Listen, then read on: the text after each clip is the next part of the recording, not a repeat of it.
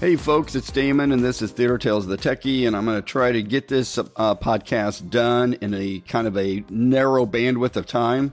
It is, uh, let's see, it is January 6th. It's uh, about 12 noon. The wife just went out shopping, and I'm gonna. She's gonna be gone about 45 minutes. So I'm gonna try to get this done. Um, so, folks, uh, in November, I had a really deep conversation with a really, really, really cool young man, and he was talking about um, how does he make sure he has worth to the industry? How does he make sure he's got the right skills, the right everything? And I've had quite a few conversations like this. Well, I shouldn't say quite a few. I've had four or five. But the thing is, folks, is the reason I'm calling this the super, the the the uh, winning the Super Bowl in theater or the theater Super Bowl is I, I want I want to plant some seeds with um gosh um when you when you think about um, a winning team, okay, and you think about what it takes to put together the winning team, I'm going to talk about five things that happened in my life that I shared with this young man that made me really think that I, I had like won the Super Bowl. Okay. And look, and I can't believe I'm using football as kind of the the outline for this podcast because folks, I hated all sports except like Formula 1, high diving, bowling, uh, and NHRA uh, RA drag racing until I met my wife. My wife got me into football. But when you think about the Indianapolis Colts in 2007, the year we won the Super Bowl, myself could not believe I just couldn't believe that we won the Super Bowl because Indiana had never had a really good team. And we got Tony Dungy, we got Peyton Manning, we got um, Marvin Harrison, we got, uh, gosh, I'm trying to, Jeff Saturday, uh, Edgerrin James. And when you start to think about what it took for us to win the 2007 Super Bowl, it took the right team, the right people at the right time. If we wouldn't have had Peyton, if we didn't have Tony Dungy, if we didn't have all of these best of the best at the right moment, at the right time, we never would have won the Super Bowl. And Indiana has a nickname. It's called Indy Nowhere, okay, or India Nowhere. And we're we're we're a state that doesn't have Major League Baseball, but when we got a football team, everybody had high hopes. But it just kept fizzling out and fizzling out. And then finally, in 2007, um, it happened.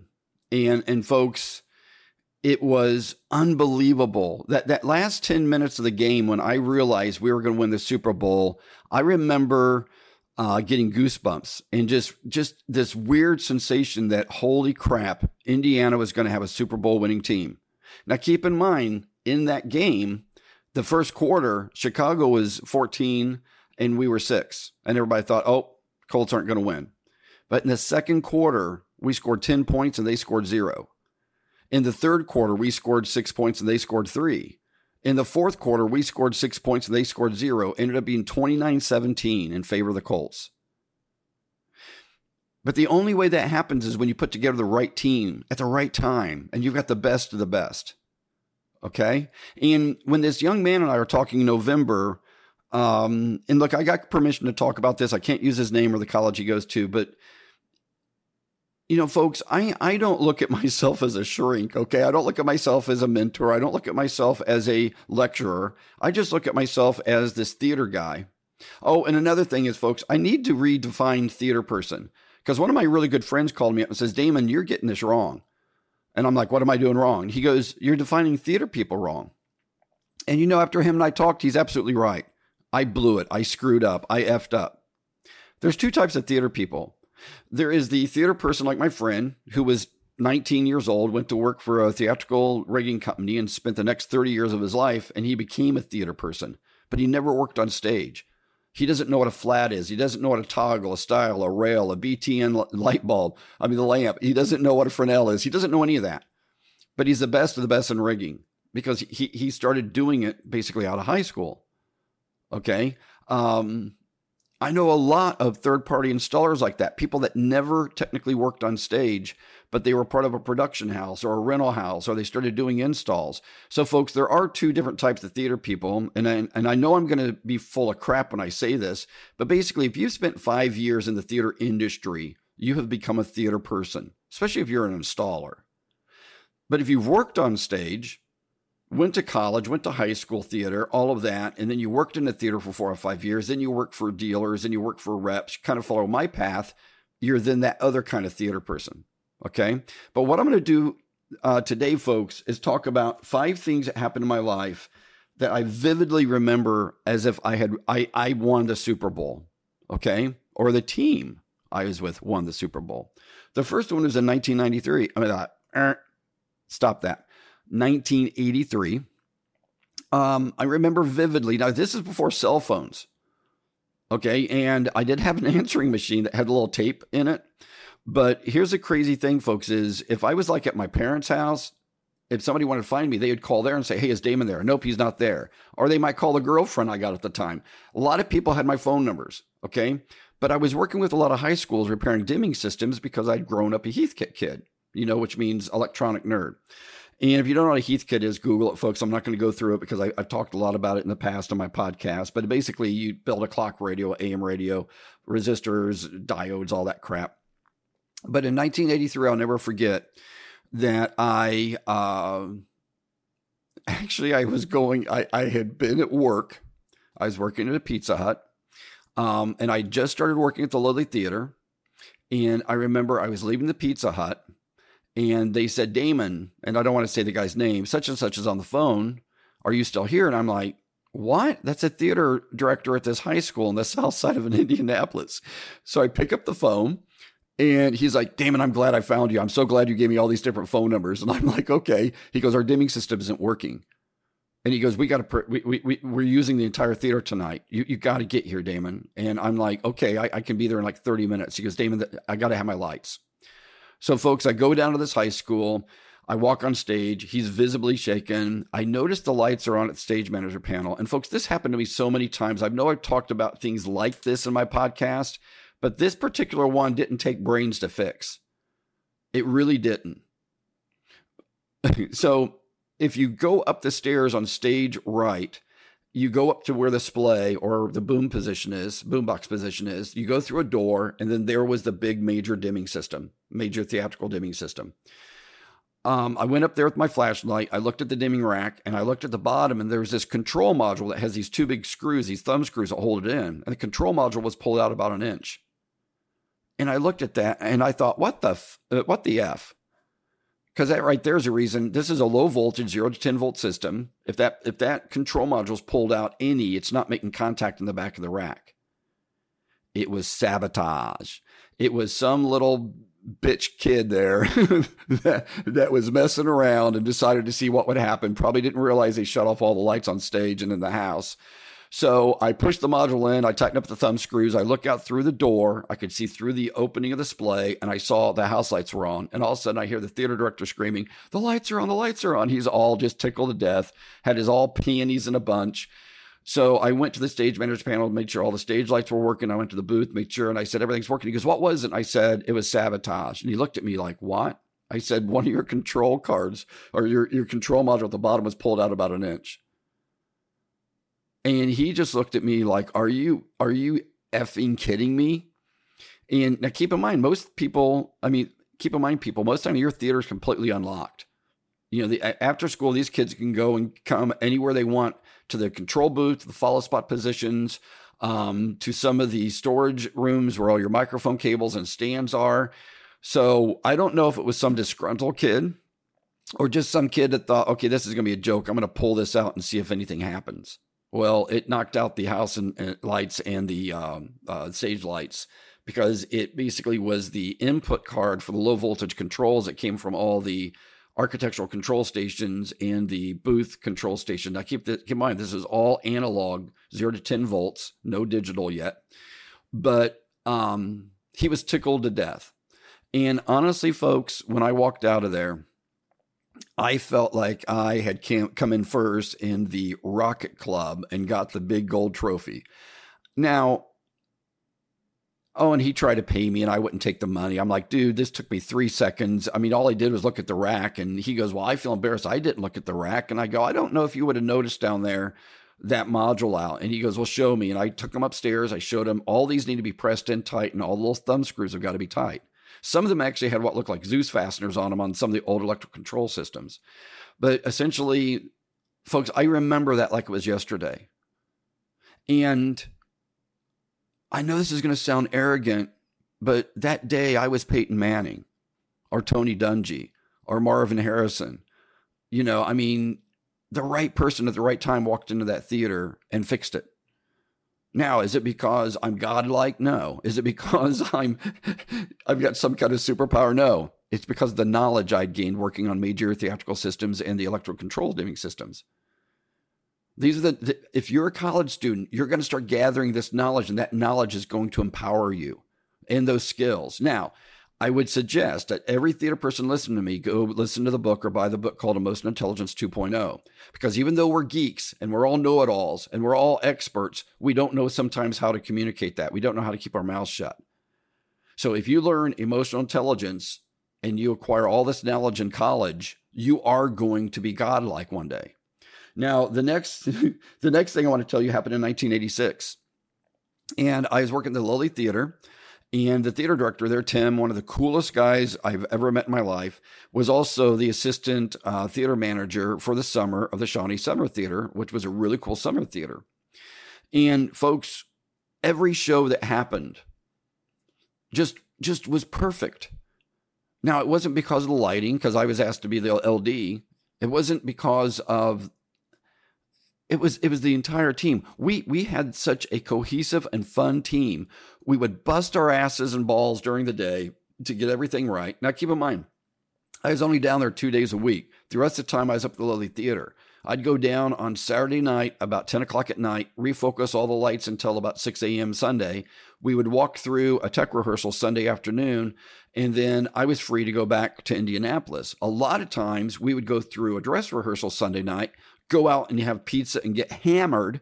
And then I would go back to Indianapolis on Monday, uh, which was normally dark in the theater. So that was kind of my only day off. But if I didn't go back, I was I was recuperating down in Bloomfield, Indiana. Then I'd go back to work on Tuesdays. Now I was lucky. The assistant theater manager of the Lilly Theater was the one covering for me on Sundays when I would go down there Saturday night because I couldn't be there Sunday.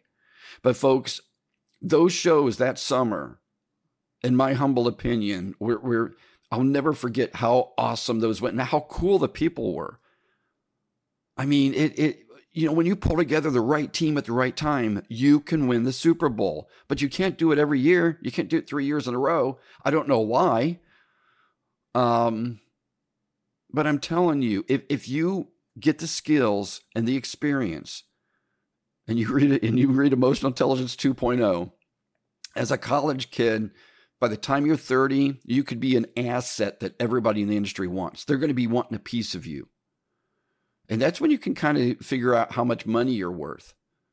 Because, folks, when my wife came home that one time, um, big time executive for a bank, um, we'd had our daughter. She was about nine years old, uh, nine months, nine months old at the time. And my wife says, I can't keep putting her in daycare every day. It's killing me. And my wife wanted to go to part time.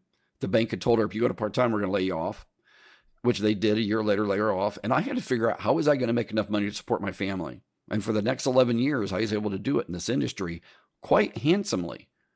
But it's because I had built enough worth for myself. I could go out and talk to people and figure out what I should be being paid.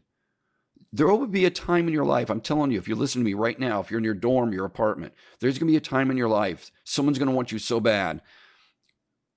And keep in mind, in a negotiation, when you're interviewing for a job, you interview them. They don't just interview you. You got to find out do you like the job? Are you going to like the people? Do you like the hours? Do you like the uh, bonus pay? Do you like your vacation package? Do you like the healthcare package? There's so many things that you're going to have to ask them about because once you're in this industry 30, 35, I mean, I'm sorry, let me back up 15 to 20 years, nah, screw that. 10, 15, 20 years, once you're in the industry that long, and if you're full of piss and vinegar and you want to go out and find that really cool job, um, you can find one. Now, there may be those that are like, okay, I want to work in the theater for eight or 10 years. Then I want to go and work as an apprentice for a theater consultant. And then I want to go into consultancy and I want to spend my life, do, the rest of my life doing that. That's absolutely kick ass and cool. But some of us, and now I got to say that differently. there are different types of people that want to see how much success they can gather in the industry. And and those are normally people who become reps. And, and they're driven to work 60 hours a week, make a boatload of money, buy their boats, buy their BMWs, buy their lake cottage. And then there's other theater people that just want to go easy for the next 40 years. And I'm not putting that down. And I'm probably not saying this right. but there's nothing wrong with them, okay? The next year that I feel like I won the Super Bowl was 1987. And folks, 1987, um, well, actually, ni- the end of 1986, all the way through 1987, something really, really special happened. So in 1986 at the Lilly Theater, we started doing a little bit more in-house productions and create and kind of created our own in-house theater troupe. Okay. And we had some really good directors and writers. We had some really good actors and actresses. And by the way, at the time, I had the most hottest, awesome girlfriend, which didn't hurt at all either. I mean, we're just talking. She'd walk through the ice cream department at a store and melt all the ice cream. She was so hot.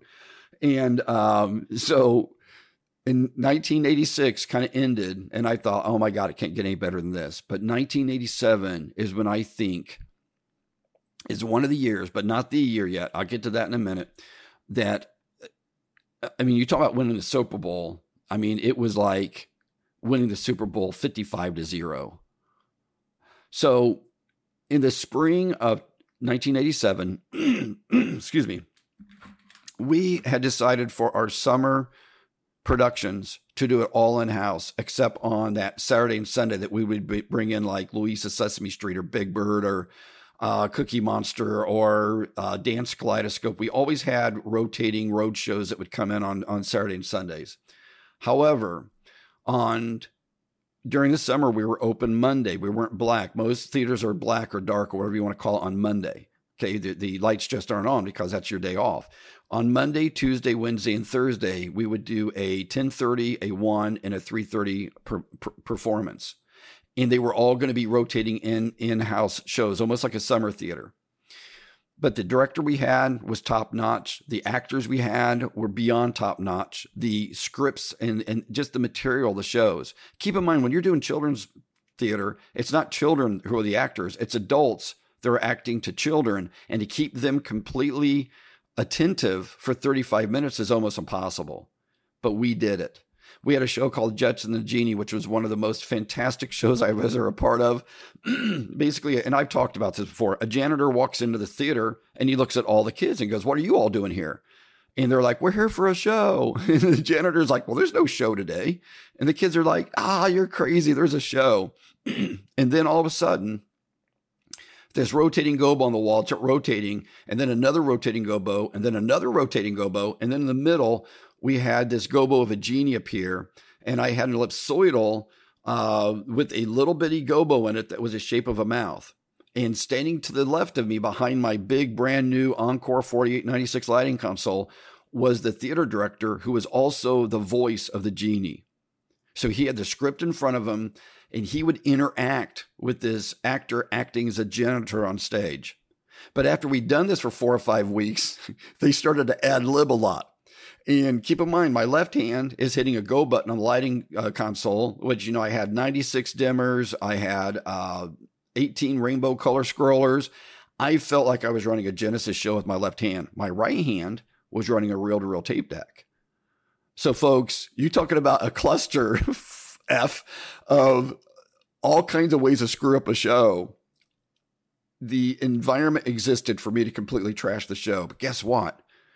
Every show went fantastic. It was fabulous. Now, Jack and the Beanstalk that year I screwed up, but only once. But folks, that entire summer of 87 was unbelievable because at the end of the of the year, we all wondered, and keep in mind, that's when the dealer was poaching me to go and leave the theater and go work somewhere else. I knew 87 is going to be my last year. And and folks, it it it was really hard for me to leave, but I was going to make 35% more than I was working at that theater to go work for a dealer. And within 3 years I was making 50% more than I was working on that stage. And there there was a kind of a, a moment in my life that I said, Am I being a whore? Is it all about the money?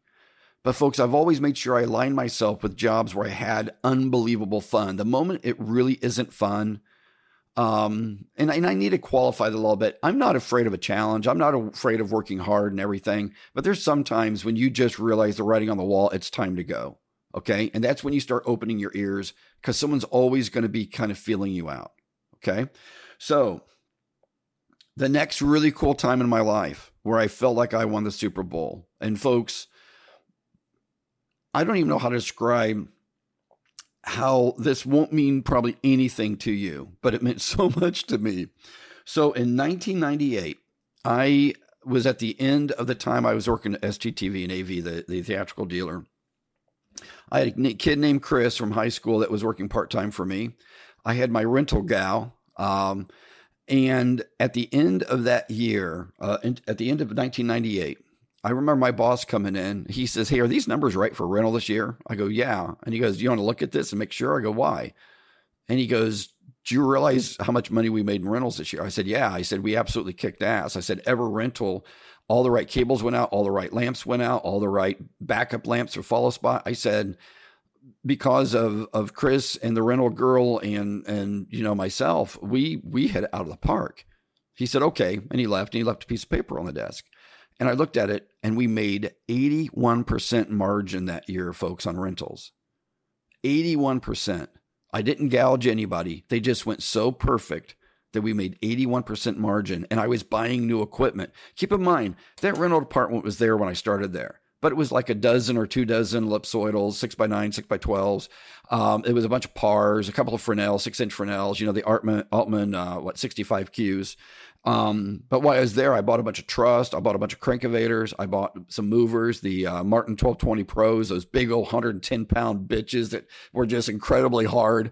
I think it's one reason I got my rotator cuff surgery this year is because of those effing fixtures.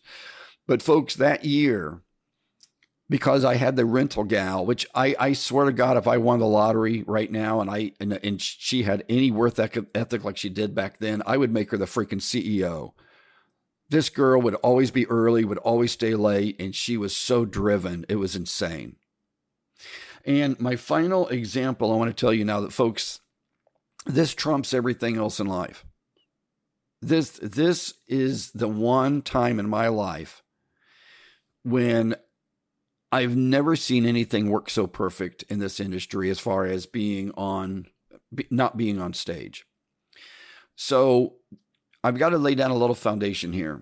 I went to work for a company for a year and it didn't work out. And um, I went and worked for the Italians for a year.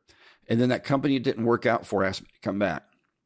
And when I went back over the next uh, two years and two months, we did really, really good. Okay, not fantastic, but we did re- we did really damn good.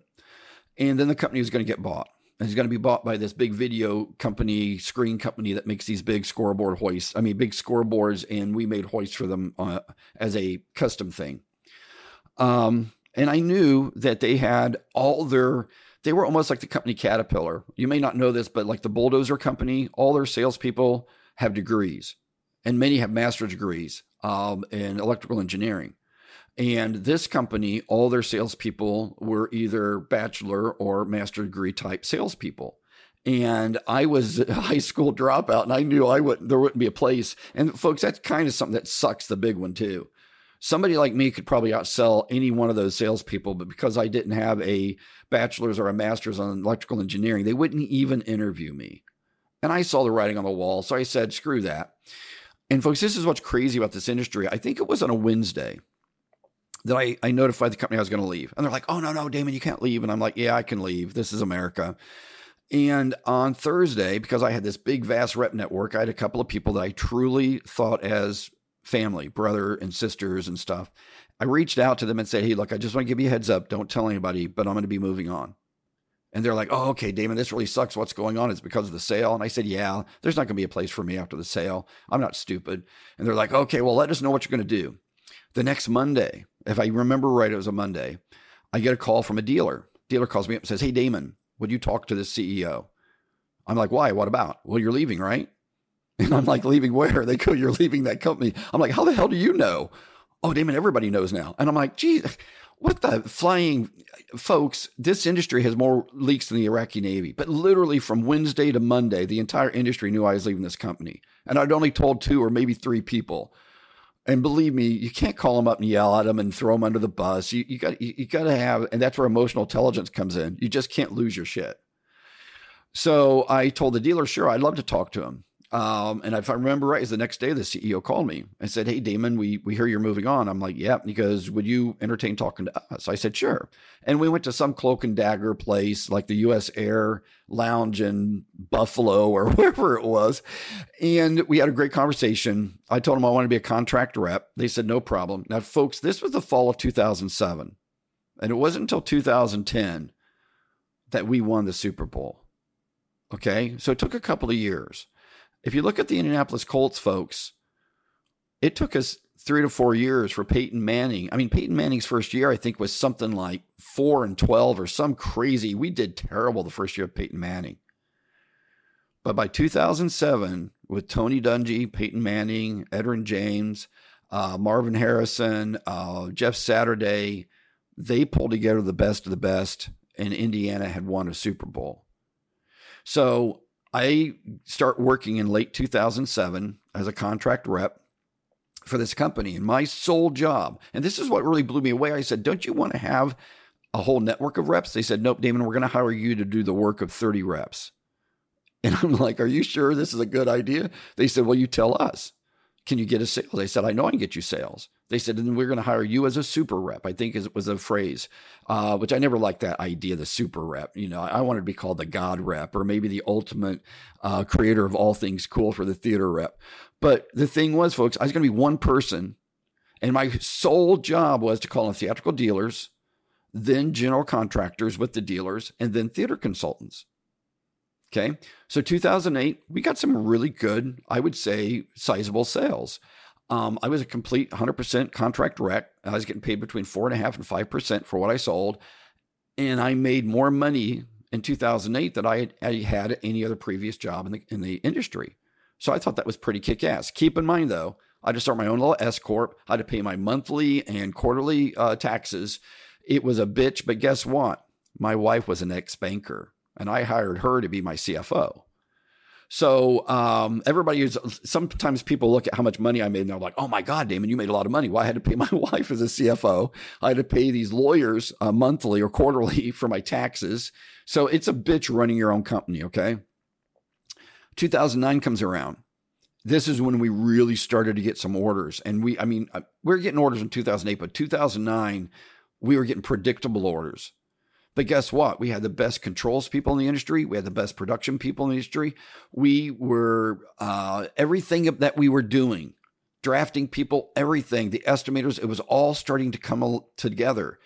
But little did I know in 2008 that in 2010 we were going to win the Super Bowl. We were that team that we were building. So then 2009 comes around.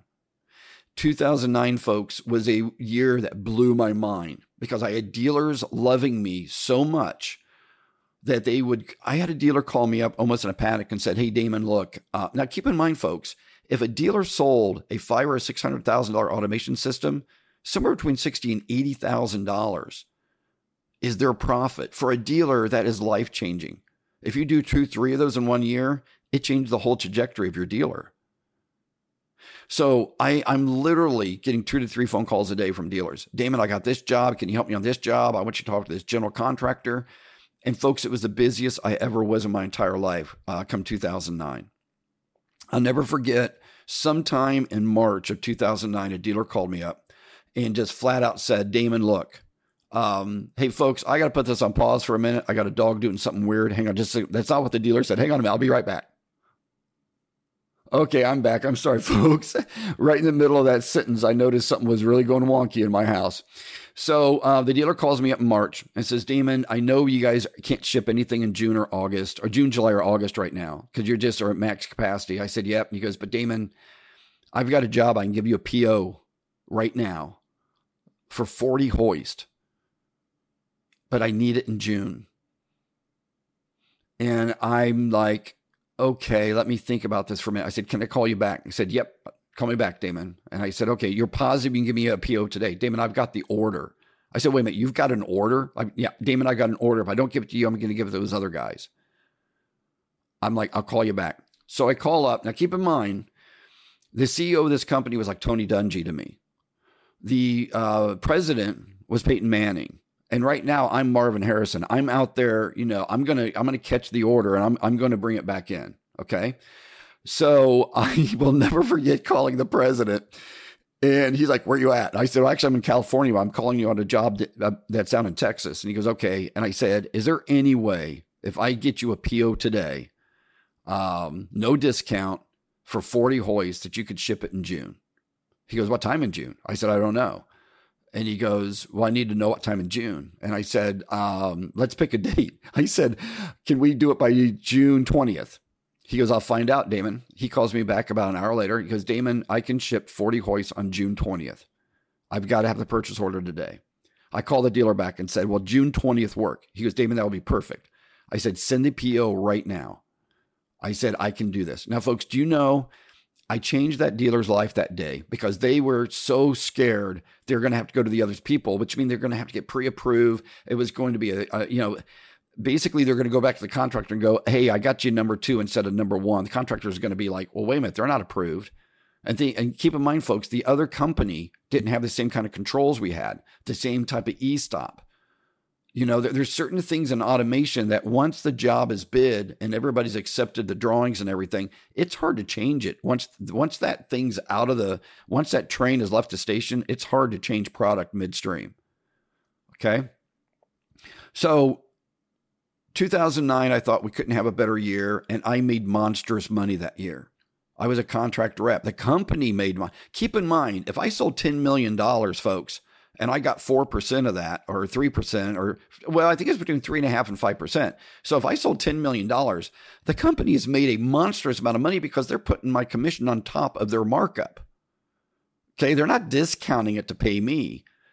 So when I'm out there selling, they're making full margin. Plus they've got some on top for me. It's a perfect, it's a perfect scenario. So then 2010 rolls around. And this is when we won the Super Bowl, folks in February of 2010, I always tasked myself to call every dealer in the in the state and say, "What are you working on for the summer? What are you working on for the fall?" And folks, in February, I got three orders for large rigging systems in February. When I call them up, they're like, "Yeah, Damon, I'm getting ready to give you an order. I, I, I got to have it now. We got to get this into our schedule." And folks, in February, March, April, and May, it was nothing but orders coming in. Now, not all of them were going to ship that year, but 80% were going to ship in 2010. Uh, a few were going to sh- ship in 2011.